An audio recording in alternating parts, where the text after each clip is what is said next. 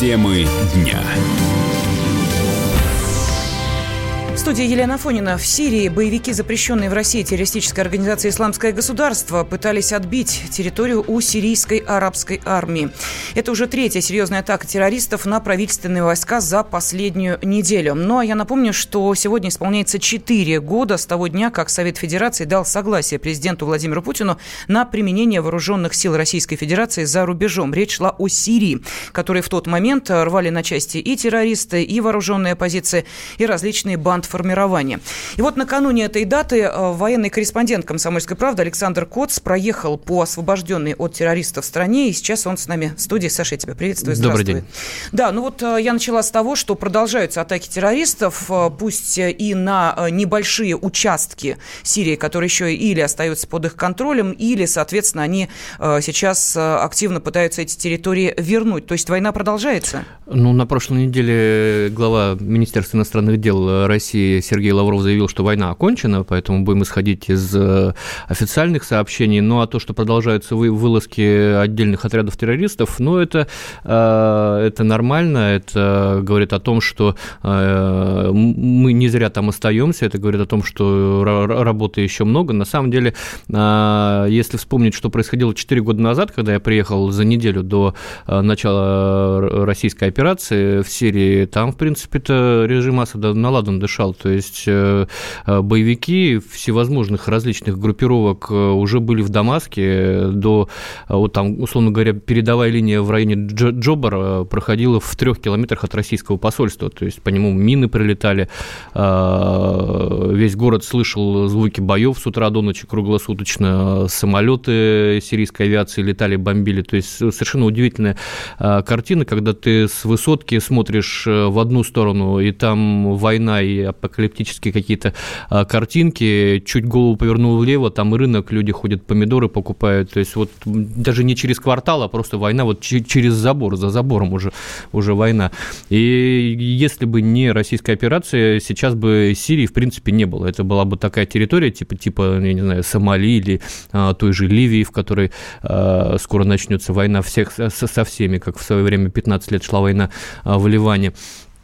И этого не произошло благодаря усилиям российских военных, российской военной дипломатии, потому что за эти 4 года военные взяли на себя функции, которые ранее ей были не свойственны. То есть это организация вот этих примирительных центров, где российские переговорщики, значит, в одном помещении сводят друг с другом враждующие племена, они там начинают мириться, переходить на сторону правительства. Это вот новое слово в военной дипломатии со стороны России. Но освободить удалось только 70% территории. Это тоже очень много, конечно, но остаются проблемные зоны. Проблемные зоны на севере Сирии. Это провинция Идлиб, в которой находятся группировки подконтрольные Турции. Это там Заефратия, восточные районы Сирии, которые контролируют курдские подразделения проамериканские. Вот. Есть база Ат-Танф, на которой под крылом, опять же, американских спецслужб готовится до 2000 боевиков, ну и в Идлибе там порядка 50 тысяч штыков. Как их примерять? Ну вот я не очень вижу инструменты, с помощью которых страна могла бы стать единой, как она была, какой она была там до 2012 года, до начала всех этих волнений, до 2011 года даже, до начала этих волнений. Мне кажется, это уже невозможно, хотя опыт Ливана показывает, что все-таки спустя 15 лет войны Ливан сохранился как государство и сейчас вполне процветает, при этом в нем совершенно спокойно уживаются там их христиане и мусульмане, как это было, собственно, в Сирии до 2011 года, когда нам друзья рассказывали, что вот они друг с другом, когда общались, они не знали, кто он там, суннит, он шиит, алавит, там, вот, им это было неинтересно. То есть где-то, конечно, в каких-то там отдаленных районах таких там патриархальных, где очень сильна религия, там, наверное, может быть, но это не носило какого-то радикального характера. А здесь, вот, к сожалению, удалось именно на на религиозной почве разоссорить народ, и как это вот собирать, вот эти три части, ну, вот я не вижу, хотя есть вот эти совместные комиссии, есть трехсторонний формат, пятисторонний формат, много разных. Но, как мне кажется, все-таки вот слава богу, что сохранил Асад вот эти 70%, что там дальше будет, будем смотреть. Но... Саша, а что такое мирная жизнь в Сирии? Вот как она сейчас устроена? Да, устроена так же, как у нас. То есть это... Но промышленность работает? Промышленность, конечно, все разграблено, все разбомблено, дикая инфляция, каждый раз приезжаешь туда, курс совершенно другой, то есть он там на порядке различается.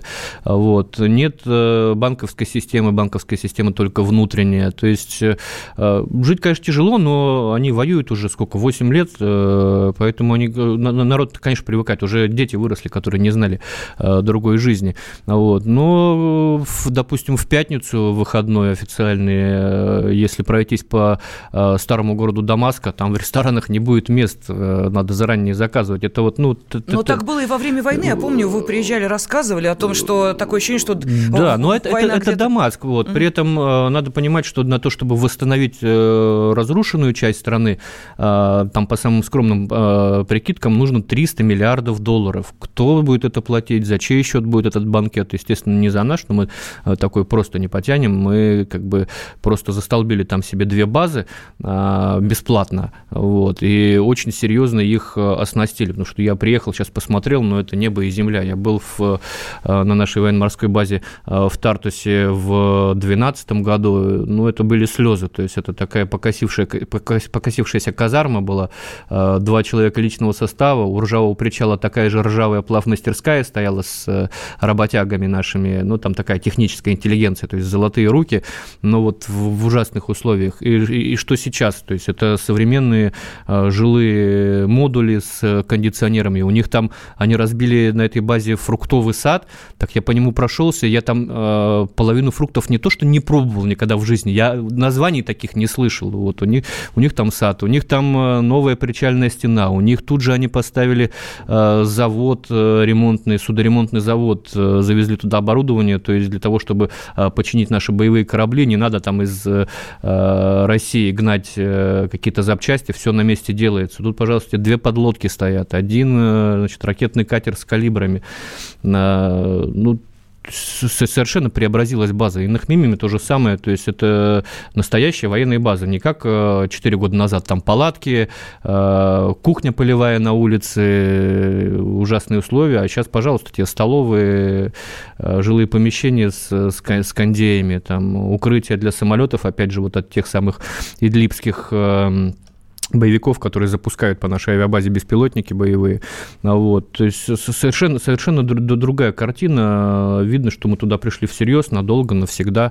Ну, вот пока вот на 49 лет мы там, и при этом мы каким-то образом пытаемся помогать мирным жителям, потому что люди, которые выходят с территории боевиков, у них мозги промыты пропагандой террористической, то есть они воспринимают Россию как агрессора, а тут их встречают вежливые военные полицейские, им раздают тут же гуманитарную тарку, и их тут же размещают в каких-то там временных лагерях, и вот у них ломаются стереотипы, то есть это очень важная штука, когда помимо того, что Россия победила ИГИЛ на поле боя, мы его побеждаем и в головах, чтобы не было у людей ощущения, что к ним пришли какие-то оккупанты, чтобы они понимали, что пришли освободители, и вот это получается. Ну, а разве, собственно, такие мысли были? Потому что мы видели, как встречали российских военных на территории Сирии, мы видели, с каким восторгом люди говорили о том, что, наконец, хоть кто-то реально пришел нам на помощь, но, тем не менее, все-таки... Но все-таки промытая пропаганда, мозги, с этим приходится сталкиваться. Хотя, конечно, большинство территорий страны, которые подконтрольны правительству, они молятся на российских военных, то, условно, там ты летишь на вертолете из Хмеймима на Пальмиру, вот, летишь очень низко, чтобы, не дай бог, там какой-нибудь шальной террорист не сбил тебя.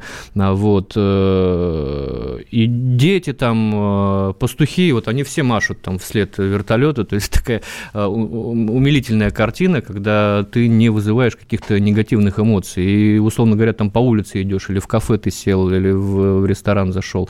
Очень доброжелательные отношения, очень дружелюбные. Ну, а если говорить о, допустим, американцах, они появляются вообще в Сирии, присутствуют там? Ну, они присутствуют на тех территориях, где мы не присутствуем, поэтому мне сложно судить о том, как к ним относятся. Наверное, какая-то часть и к ним относится нормально, но я вот что-то не слышал, чтобы американцы там раздавали гуманитарную помощь. По линии Красного полумесяца, конечно, там гумпомощь раздается, то, что с Турции завозят, а чтобы вот американские военные и вот так вот общались вплотную с мирными жителями, ну, я, честно говоря, такого не видел нигде, там, в том числе в Ираке я видел, как они работают, они как-то выше этого, это вот не их совсем сфера.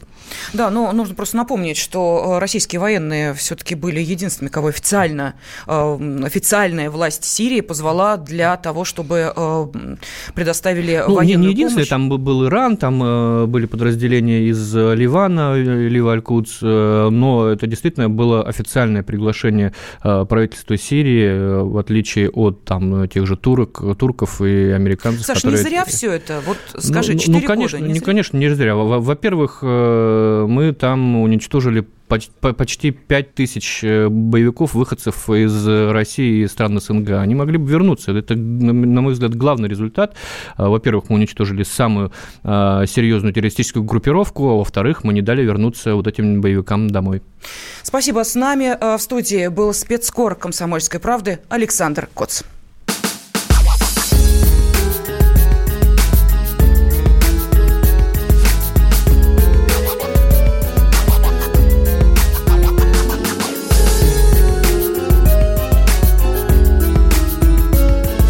Осенний марафон на радио «Комсомольская правда».